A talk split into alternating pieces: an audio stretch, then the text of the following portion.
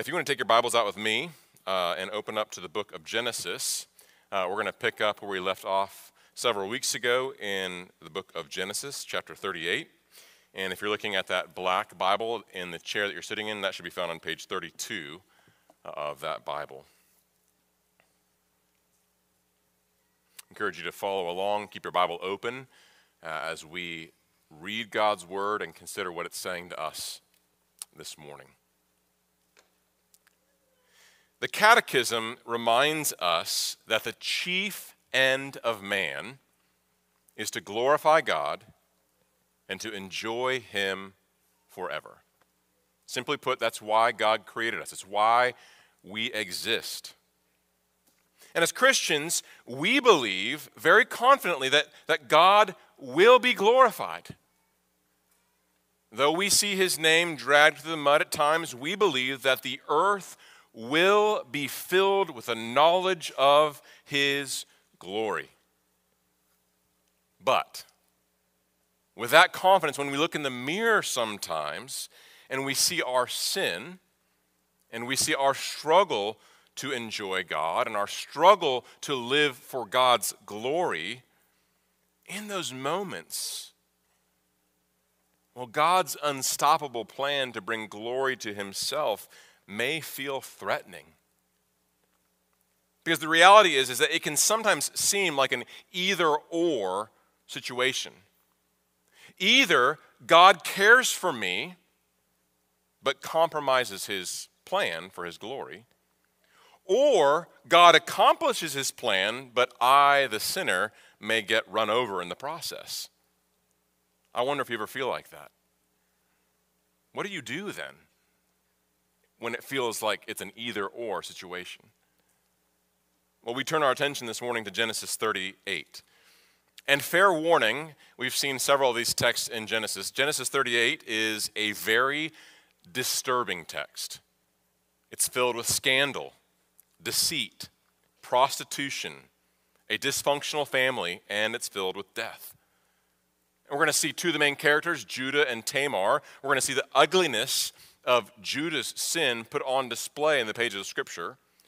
And we're going to see how his sin left Tamar, his daughter in law, in shambles.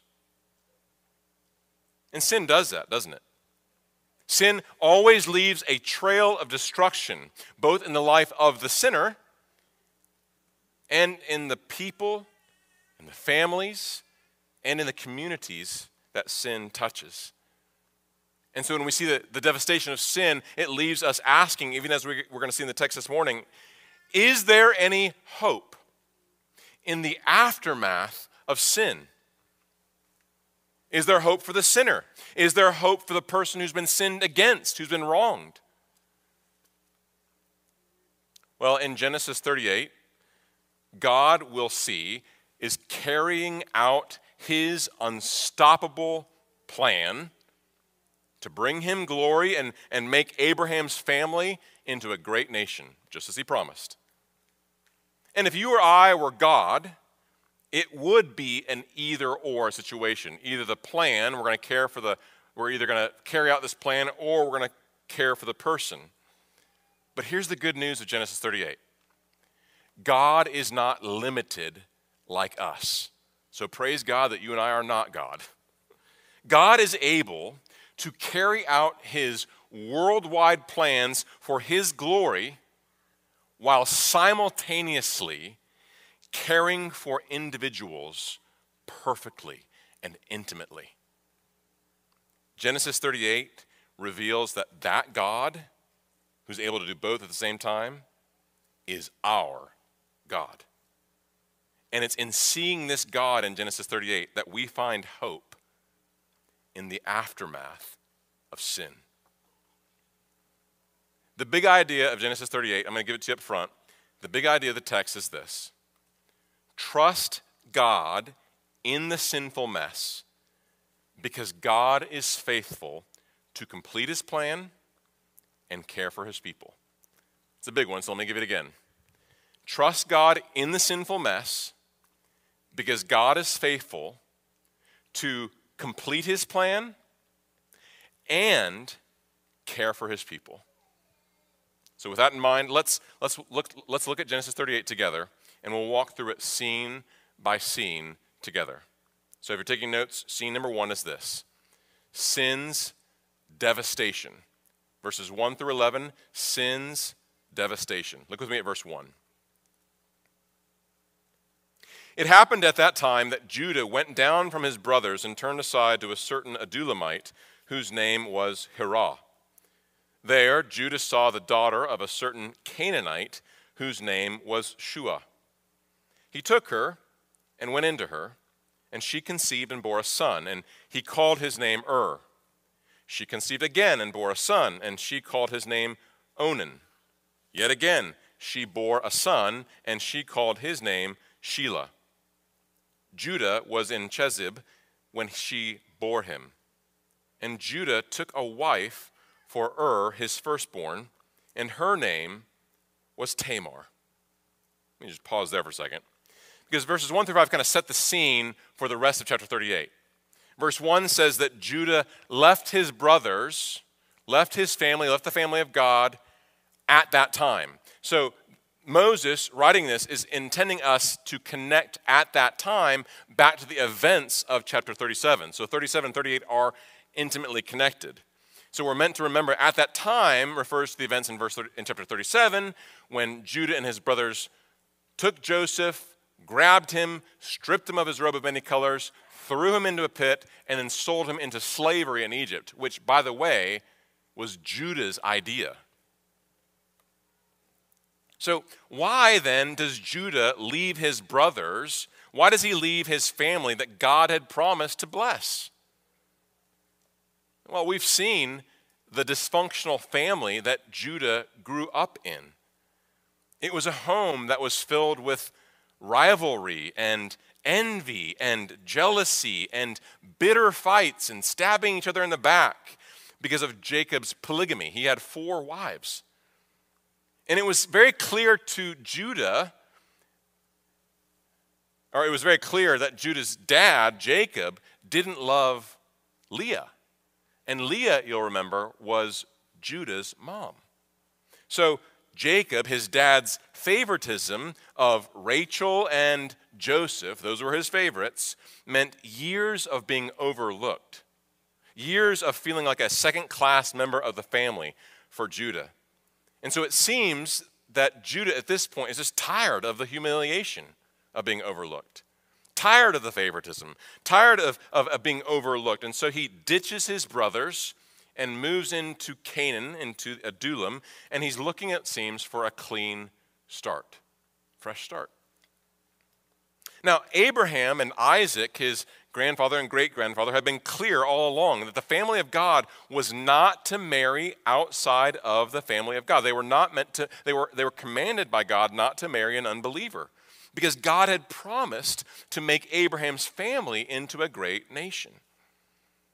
Problem is, is that Judah is not walking by faith at this point. Judah does what he wants ignores what he was commanded to do, and he goes ahead and marries an unbeliever. He marries a Canaanite woman. The language of verse 2 Judah saw, Judah took, and Judah went into her is the language of lust, not of love. It, it echoes the language of Genesis 3, verse 6, when Eve saw the fruit, took the fruit, and ate the fruit. It seems like Judah is tired of waiting, tired of being overlooked. And so rather than waiting, he puts his desire or his lust in the driver's seat. And in one sense, it's not hard to understand why Judah did this. I think, there's moments in our lives when we can even relate with his decision. I mean, at the end of a day or a long week when nothing seems to go our way, everything is frustrating. Are we not tempted to throw in the towel on what's right and just indulge a little bit? We kind of feel like we deserve that after a long, frustrating day. You know, to find something. You know, everything goes wrong today. Everything went wrong this week. I'm frustrated, so we want to find something that feels good at the end of our frustrating day. But as we watch Judah drift away from the family of God, what we also see is that he starts to look more and more like the world rather than like a child of God. Well, there's a shotgun wedding. Judah has soon has three sons Ur, Onan, and Shelah. And a number of years pass by, enough, enough years that they're of the marrying age. So we're thinking about 20 years here. And the boys grow up, and Ur, his firstborn, marries Tamar. So if we just kind of pause the story at the end of verse 6, you know, Judah may have sinned to get where he's at at this point, but it looks like things are promising. He's got three sons. His oldest son is, is married. He's got his family of his own. Maybe he got the clean start that he was looking for. But, look at verse 7. But Ur, Judah's firstborn, was wicked in the sight of the Lord and the Lord put him to death. Then Judah said to Onan, Go into your brother's wife and perform the duty of a brother in law to her, and raise up offspring for your brother. But Onan knew that the offspring would not be his. So whenever he went into his brother's wife, he would waste the semen on the ground, so as not to give offspring to his brother. And what he did was wicked in the sight of the Lord, and he put him to death also. Then Judah said to Tamar, his daughter in law, Remain a widow in your father's house till Shelah, my son, grows up, for he feared that he would die like his brothers. So Tamar went and remained in her father's house. So we're told Tamar's first husband, Ur, was wicked. Now, the text does not tell us what specifically he did, but God put him to death. And there's no, there's no kind of uh, apology for what God did. There's just, there's just, God did it, Ur was wicked, and God was justified for taking his life. Well, after Er's death, it's Onan's duty, it's his family responsibility to take Tamar now as his wife and raise up offspring for his brother. It's what's known in the near in the ancient world as, uh, as levirate marriage. And levirate is the if you look at the word levirate, levir is the Latin term for brother in law. So it's this idea where the brother in law marries the widow, and it's his duty to then raise up offspring to carry on the family line. Now, in our day, admittedly, this, this, this custom sounds very strange. But in the ancient Near East, it was very common. It was a common practice not only among the people of God, but also in other cultures of that day. And if we keep reading in uh, the, the first five books of the Bible. It's actually uh, codified in Deuteronomy 25, verses 5 through 10, where this levirate marriage is actually uh, a, a commanded of God's people to care for the widow. Because in that day, a, a widow who, lo- you know, a woman who lost her husband, she'd be vulnerable and she'd be exposed to poverty. So a levirate marriage was the honorable thing to do. It was a law that was meant to protect her. It allowed, it allowed the deceased family line to continue, and it meant it provided protection for the widow and it made provision for her now that her husband had died. But notice in verse 9, Onan knew that the offspring would not be his. Now, if you follow the custom of a levirate marriage, that's clear. That's the whole point of it. You're, you're raising up offspring for your deceased brother so that his family line would continue. So that's, that's right. But Onan doesn't like that. You see, the way things sit now, now that Ur, his brother, has died, Onan is in a situation where he will receive the inheritance. And he understands that if he provides offspring for Tamar, well, then the estate goes to that son, not to him. And he doesn't like that. So, verse 9 says So, whenever he went into his brother's wife, he would waste the semen on the ground so as not to give offspring to his brother. And, and, and, and the fact that, that Moses includes this word whenever shows us that this sexual encounter was not just a one time incident, it's happening over and over and over, it's ongoing. And so, the point that Moses is making about Onan is that Onan is selfish to the core. He kept up the image, the public image, that he's the guy who's doing the honorable thing in this levirate marriage, when in reality, he's actually using Tamar for sex and refusing to take responsibility for her. And he's unwilling to make any sacrifices for children that would come through that marriage. It's not a far cry from what we see today. Whether sex before marriage, whether it's pornography, self gratification, or adultery, Onan reflects the world's attitudes towards sex today, reducing sex to something that's just a mere physical act without any commitment to marriage or an openness to children as God designs for our sexuality. Well, whatever the case, Onan has this responsibility. He's commanded uh, by God to, to, to care for Tamar, but he abuses, he twists this duty and twists it to actually exploit Tamar rather than care for her.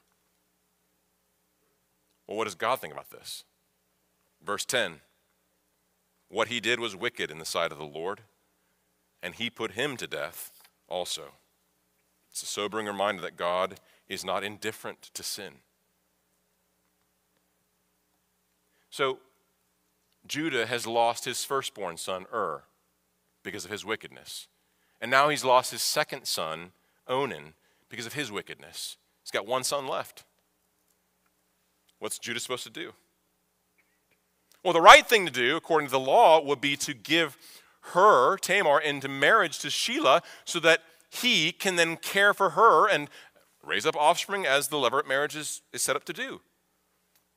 But he knows that so far, anyone who marries Tamar dies. She's 0 for 2 in terms of people staying alive when she's married to them. As the reader, we understand why these sons died. It's not Tamar's fault. They died because of their wickedness. Verse 7 and verse 10 make that clear. It's, it's, it refers to wickedness in the sight of the Lord.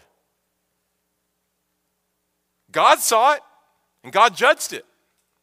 But, Tam, but, but Judah, Judah seems blind to what God sees. Judah seems blind to God's point of view. And what does Judah do? He blames Tamar. It's her fault. That's why they're dying. And so, yes, Judah promises Shelah to Tamar once he's old enough, but the text is very clear. He's lying. Judah has no intention of following through with his promise because he's afraid that that his last son would die if he marries Tamar, and, and then he would have no sons. Through all of this, through Judah's sin, we watch Tamar, his daughter in law, suffer greatly. Instead of caring for Tamar, Judah sends her back to her father's home. Get out of my house, go back to your father's house. And he leaves her as a widow in her father's house with no provision, no protection, no future. And what's more, he leaves Tamar with the public shame of being damaged goods. You get married to Tamar, look what happens. Who's spreading that lie? Looks like Judah's spreading that lie. So she goes around with this public shame of, of being cursed. That's the whispering that's going on about her in the community. Not exactly the clean start that Judah had hoped for when he first left his brothers. Not exactly the life that Tamar had dreamed about as a little girl. And I think what we're meant to see is how sin left this family in shambles. It's what sin does. I wonder if you can identify in any way with Judah. Perhaps you're responsible for the mess that you're in or the devastation that your sin has created for those around you. Or perhaps you can identify with Tamar this morning. Perhaps you've, you've been wronged by someone. You're, you're, you're suffering injustice because of other people around you, and you feel trapped. You feel like there's no way out. whether you can identify with Judah or you can identify with Tamar, it leaves us asking the question is there any hope in the aftermath of sin? Scene number two an unstoppable plan. This is verses 12 through 19, an unstoppable plan. Look with me at verse 12. In the course of time, the wife of Judah, Shua's daughter, died. When Judah was comforted, he went up to Timnah to his sheep shearers, he and his friend Hirah the Adullamite. And when Tamar was told, Your father in law is going up to Timnah to shear his sheep, she took off her widow's garments and covered herself with a veil, wrapping herself up, and sat at the entrance to Enaim, which is on the road to Timnah. For she saw that Shelah was grown up, and she had not been given to him in marriage. When Judah saw her, he thought that she was a prostitute, for she had covered her face. He turned to her at the roadside and said, Come, let me come into you. For he did not know that she was his daughter in law. She said, What will you give me that you may come into me? He answered, I will send you a young goat from the flock. And she said, If you give me a pledge until you send it. He said, Well, what pledge shall I give you? She replied, Your signet and your cord and your staff that is in your hand. So he gave them to her and went into her, and she conceived by him. Then she arose and went away, and taking off her veil, she put on the garments of her widowhood. Now, we've seen that, that the story of Abraham kind of begins in chapter 12 when God promises to make his family into a great nation. And then in Genesis 15, God promised to bless Abraham with offspring, as many offspring as there are stars in the sky. And so a lot of the tension that we see in chapter 38 revolves around this idea of offspring. In fact, if you go back up to verses 8 and 9, offspring is repeated three times offspring, offspring, offspring. And I think he's referring to the offspring that, that God had promised Abraham's family. The problem is, is that even though God promised this family line offspring, two of Judah's sons are now dead, Judah will not give Tamar to Shelah for fear that he will die, and Tamar remains a childless widow who is unable to marry another man because she's still betrothed, because of this lie, to Shelah. So, with Judah's wife now dead, there's no chance of raising up other sons in addition to Shelah, and so they're kind of stuck. They're boxed in. And since Tamar has no legal recourse to take what's rightfully hers, in other, in other words, marrying Shelah, that was her right, the only, the only thing she can do is just wait.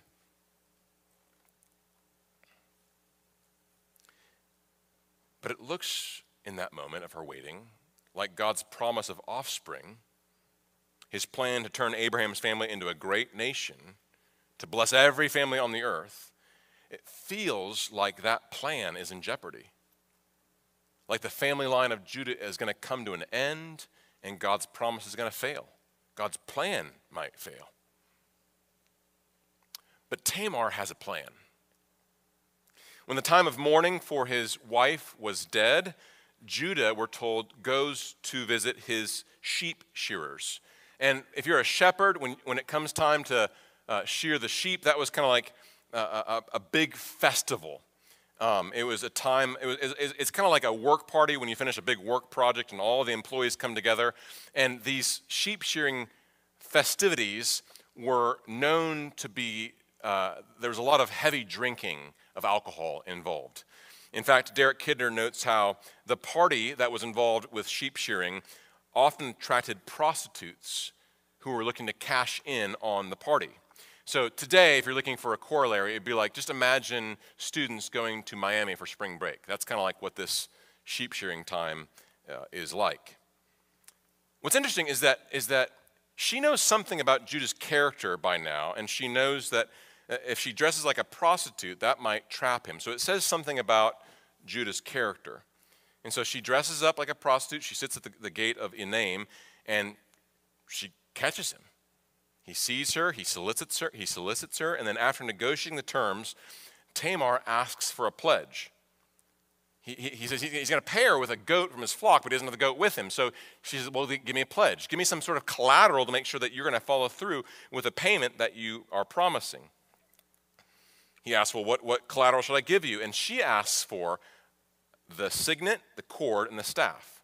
The signet would be like this little clay cylinder that he would wear around the cord on his neck, and it would have uh, the identific. It'd be like his ID, his identification. When he was doing a business deal, you'd, rake, you'd take that cylinder and he would kind of en- endorse the check, so to speak, with that, that signet that was around his neck. So we can kind of think of it as like military dog tags on his neck. Or we might think of it as she's essentially asking him, I want your driver's license, I want your credit card, and I want your wallet. And being reckless like he is, he gives it to her. Verse 18 So he gave them to her and went into her, and she conceived by him. So she's pregnant. When the, when the deed is done, she goes home, we're told. She puts her, her prostitute clothing off and she puts back her widowhood clothing on. And she's accomplished what she set out to do. Now, one of the questions that might, you might ask in reading a text like this is okay, well, was Tamar righteous in what she was doing? And the answer has to be, in one sense, no. I mean, She's deceiving him, and prostitution is immoral. But what's interesting is the text nowhere makes any moral judgment on Tamar. It just presents it as a fact, like this is what happened. And so the, the, the question of, of the morality of it is not a question that Moses wants to go down. He just states that this is what happened. Now remember, growing up, Judah, no doubt, was hurt. Growing up in a dysfunctional home where there was favoritism and envy. And so he, he kind of ventures off to start afresh. But, but what's interesting is that once he builds his own home, he's the one who dishes out the hurt. Tamar was used, she was unjustly mistreated, and it was Judah's sin and his mistreatment of her that backed her in a corner and left her with no options. So, Jacob, sure, Jacob's home hurt Judah. Judah turns around and hurts Tamar. And when Tamar's trapped, she turns around and hurts him. There's a cycle. You see it? And this is not to blame Tamar, but I think it's just, it's, just good to note that as, as you and I care for somebody who's hurting, we need to remember that we don't, don't take it personally if they bite. Because sometimes hurt people hurt people. Until that hurt is healed, they might lash out. It's not, it's not something personal, but it's just hurt people often hurt people because they're trapped. And notice that sin, notice that sin, whether it's Judah's sin or Tamar's actions, it doesn't derail God's plan. In his sovereignty, God ends up using what Tamar did to accomplish his plan. It looked like Judah's family line was in jeopardy, but even through this kind of really questionable choice and method that she uses, God uses it. It reminds me of Psalm 76, verse 10, where the psalmist writes, Surely the wrath of man shall praise you. Even, even, even the, the man whose, whose, whose wrath is aimed at God, God puts it on like a tool belt because God's in control. He can use it for good. So it may have felt desperate. It may have felt like God's promise was going to fail, like his plan was going to fail. But in the end, Tamar's pregnant. And she is pregnant with the offspring that would carry on the family line of Judah, and ultimately the family line of David, and ultimately the family line of Jesus. Not to mention, let's not forget this, that she still has Judah's driver's license and credit cards. Scene number three the blind shall see. The blind shall see. This is verses 20 through 26. Look at me, at verse 20. When Judah sent the young goat by his friend, the Adullamite, to take back the pledge from the woman's hand, he did not find her. And he asked the men of the place, Where's the cult prostitute who was at Enaim at the roadside? And they said, No cult prostitute has been here. So he returned to Judah and said, ah, I have not found her. Also, the men of the place said, No cult prostitute has been here. And Judah replied, ah, Let her keep the things her own, or we shall be laughed at. You see, I sent this young goat, and you did not find her. Let me pause there. Judah sees this, what he thinks is a prostitute, in secret, goes back, and he, he's very eager to get his stuff back. So he sends his friend Hirah, Hirah, the Adullamite, with the goat. He wants to get his driver's license and his credit card and his wallet back. Now, at first glance, it may seem like Hirah is doing Judah a favor. He's being a good friend. But let me just say this a friend who supports you in your sin is not a good friend. Proverbs 27, verse 6 says, Faithful are the wounds of a friend, but deceitful are the kisses of an enemy. An enemy is one who flatters you in your sin, but if you are in sin, your friend is somebody who will wound you. Not because they hate you, but to wake you up. Come on, man. So Hirah is not painted as the best of friends here. Friends, just, uh, just do a quick inventory of your friendships.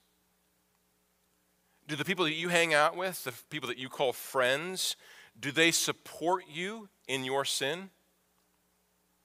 Or do they pull you back from your sin?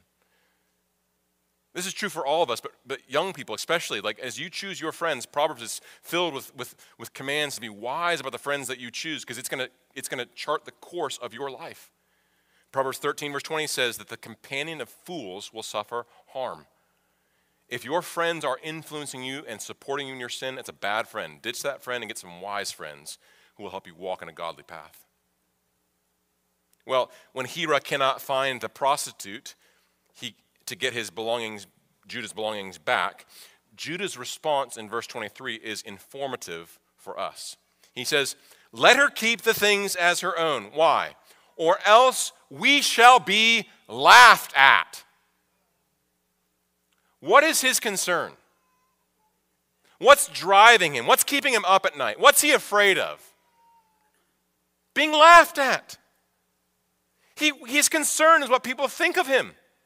He doesn't want to be laughed at. I mean, at this point, I want to step into the story and grab him by the shoulders and say, Wake up, man! You've got bigger problems than people laughing at you. There are bigger problems than being embarrassed. Make this right.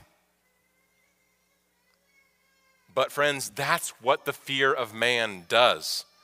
The fear of man blinds us to the seriousness of our sin. He thought Tamar was to blame, not his sons. He was blind to who was actually at fault. The fear of man blinds us to the pain of others around us. Why? Because we're preoccupied with ourselves. And so he is more concerned about being laughed at than he is concerned about Tamar suffering the disgrace of being a childless widow. The fear of man blinds us to the cliff that, is, that, that sin is barreling towards. That cliff which will lead us to destruction and ruin. And that's the point, friends. If Judah remains blinded by his self focus, if he stays blinded by his fear of man, he is about to drive off this cliff to his destruction. His eyes need to be opened. Look at verse 24. About three months later, Judah was told, Tamar, your daughter in law, has been immoral. And I want to just pause there. If you look into the ESV, there's a footnote. Immoral can also be translated as prostituted herself, right? Tamar, your daughter, has been immoral. Moreover, she is pregnant by immorality. She's pregnant by prostitution. And Judah said, Oh, bring her out. Let her be burned. As she was being brought out, she sent word to her father in law By the man to whom these belong, I am pregnant. And she said, Please identify whose these are the signet, and the cord, and the staff. Then Judah identified them and said, She is more righteous than I, since I did not give her to my son Shelah. And he did not know her again. So word gets out Tamar's pregnant. She's finishing up her first trimester. Maybe there's a little baby bump, not sure. But word gets out, and, and, and, and when Judah finds out, whoo, he's furious. He, he, he just calls for the death penalty immediately. And again, this word for immoral is the same word for prostitution. She's prostituted herself? Oh my goodness, who would do such a shameful thing? Bring in the gallows, let's burn her. Who could do such an immoral thing? This is going to bring shame on our family. Man, the text is just dripping with irony, dripping with hypocrisy, dripping with his blind self righteousness. So, as they gather the wood and start the fire for her execution, it's then that Tamar defends herself. And, and th- this text is just, it's, it's tense. She waits until the last minute to defend herself in verse 25. As she was being brought out, fire's lit. She's going to be burned. As he was being brought out, she sent word to her father in law By the man to whom these belong, I am pregnant. And she said, Please identify whose these are the signet cord and the cord and the staff. So, in this moment, when she, when she, when she reveals what happened, she, she is, she's taking a huge risk. She is banking it all on this moment. So at the end of verse 25, that is the, that is the climax of the, of the tension of this story. How is Judah going to respond?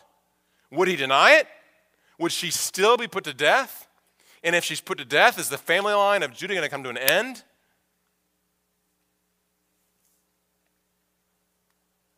Desperate to have people think well of him, Judah has been blaming Tamar for all the bad around him. He thought it was her fault. when Tamar disguised herself as a prostitute, it was at the gate of Enaim. And it's interesting, in, in the Hebrew, Enaim means two eyes. I think Moses uses that intentionally because it's, again, ironic. Judah was blind, and he was deceived at Enaim, where there are two eyes. Judah sinned in that moment, soliciting a prostitute and hoping that no one would see. But at Enaim, two eyes, God saw. He might be blind, Tamar may have tricked him, but God saw what he did. And God would ultimately use this encounter with Tamar to open his eyes to his own sin. We see that happen in verse 26.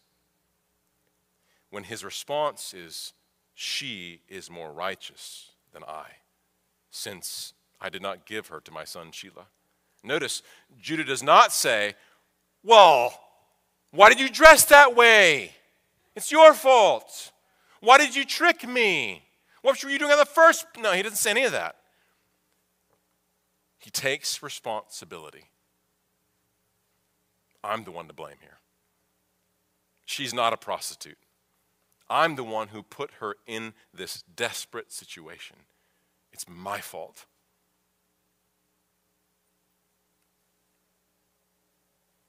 But Judah does more than say, My bad. Notice that the text shows us how Judah repents. At the end of verse 26, we're told, And he did not know her again. Friends, repentance is more than just acknowledging, yeah, I blew it, I screwed up. Repentance is doing a 180. It's a change of heart, it's a change of mind. It's turning away from our sin and with God's help, changing. That's repentance. Judah has been a scoundrel. Judah sold his brother Joseph into slavery. Judah subjected his aging father to a lifelong of sorrow. Judah loved the world. Starts looking like the Canaanites. Judah married an unbeliever. Judah mistreated Tamar. And he visited what he thought was a prostitute. It's not looking good for Judah. But verse 26 marks the beginning of a profound change in Judah. And as we keep reading in Genesis, years later, when Judah comes to Egypt with his brothers to visit Joseph, we'll see that he's a changed man. And it's, it's verse 26 that is the spark of this change that's happening in Judah. Friends, do you see God's care for Judah in this confrontation? He was blind, he was headed for the cliff of destruction. And God mercifully opened his eyes his Canaanite friend Hirah may have supported his sinful paths that led to death, but God, in his kindness, God, in his mercy, God, in his love, stopped him in his paths and said, No more. God granted him repentance. And revival begins with true repentance. Turning the lights on Judah's sin was God's kindness. But, friends, when God turns the light on our sin, it doesn't feel like kindness, does it? When God exposes our sin, when God puts the spotlight on our sin, it feels like someone crept into your bedroom at 4 a.m. when you're dead asleep and then turns the bright lights on you. What do you want to do when you're dead asleep at 4 a.m. and somebody turns the lights, on? What do you want to do? Ah! You want to hide back into the covers and go back in the darkness because it hurts your eyes. Left to ourselves, we love darkness rather than the light. Friends, like Judah, you and I will sin. We're going to sin. We're sinners. The question isn't if you and I will sin, the question is how will you and I respond when our sin is exposed? Perhaps that's where you're at today. Perhaps recently your sin has been exposed. You sense the conviction of God and His Word. Perhaps as you're sitting here considering God's Word in Genesis 38, the Holy Spirit is convicting you.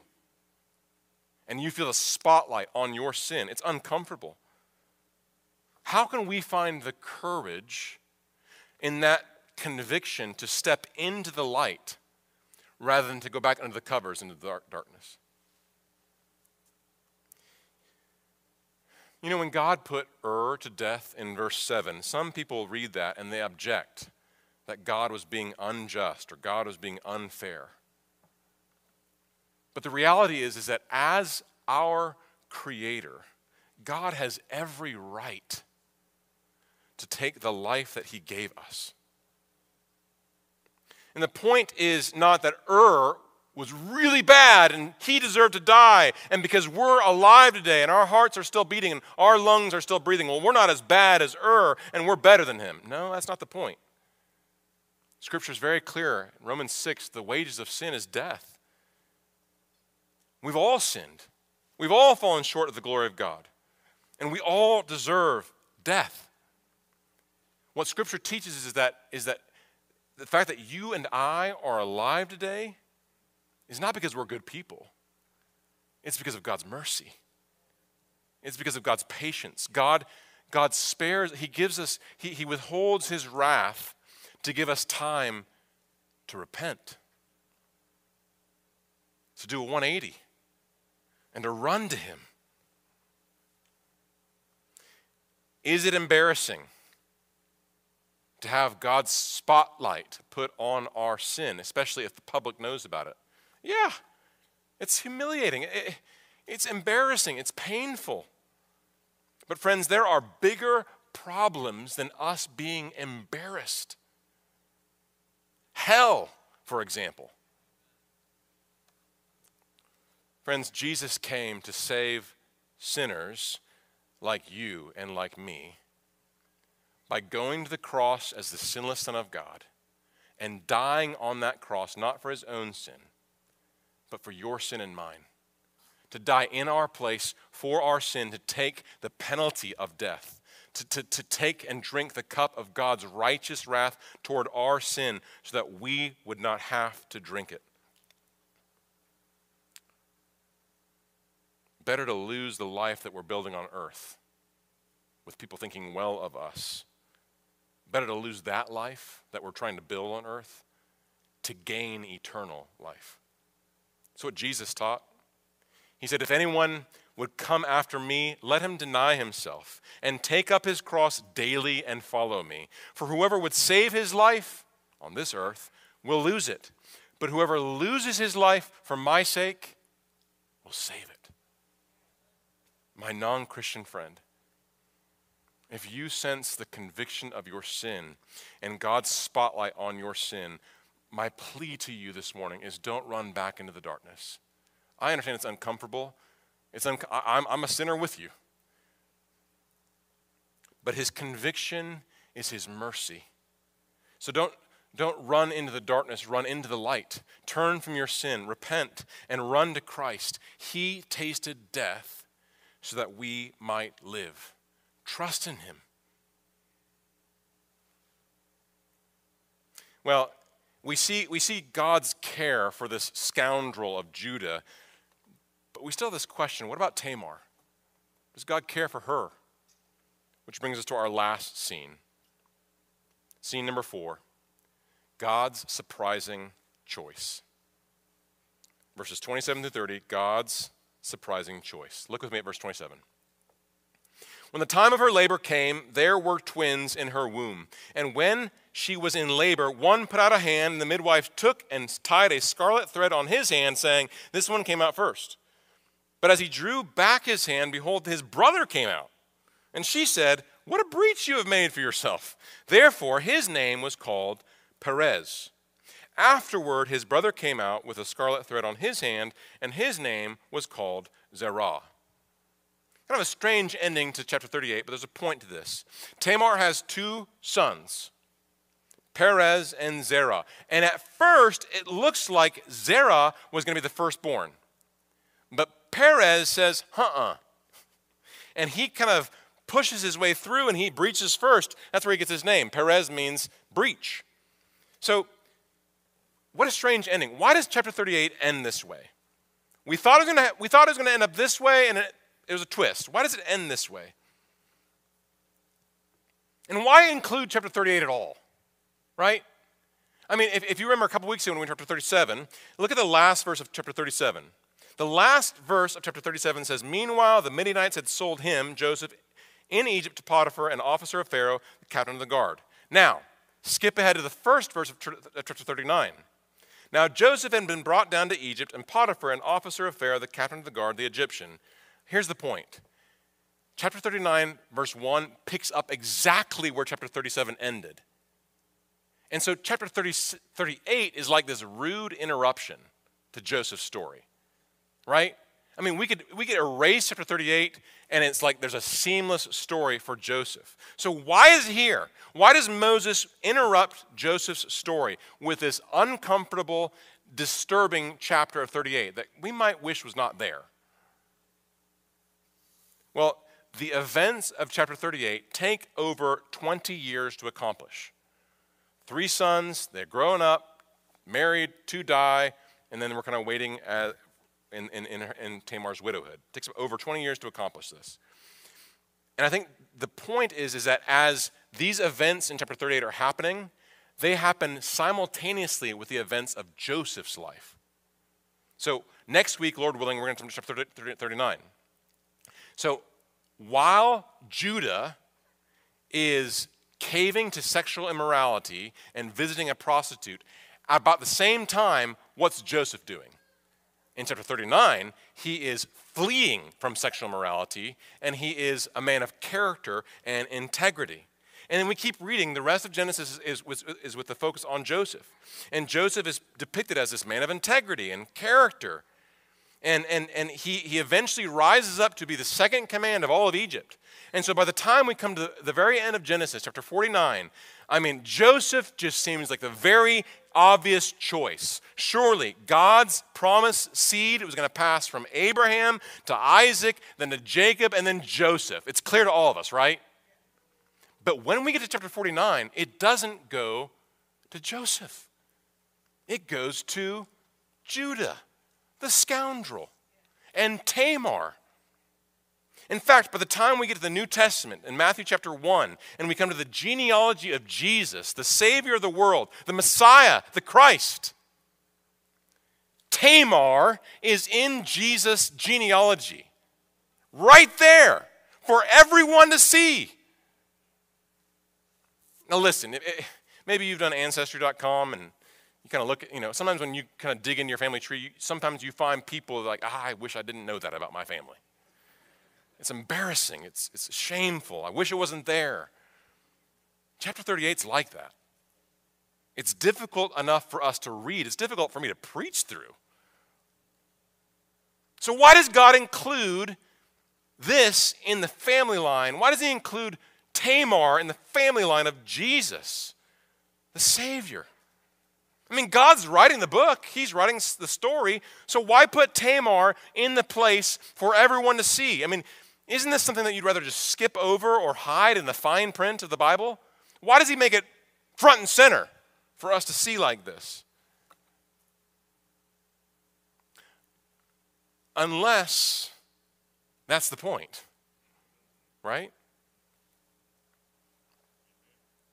The world may forget the Tamars of this world who have been misused, mistreated, suffered injustice, and forgotten.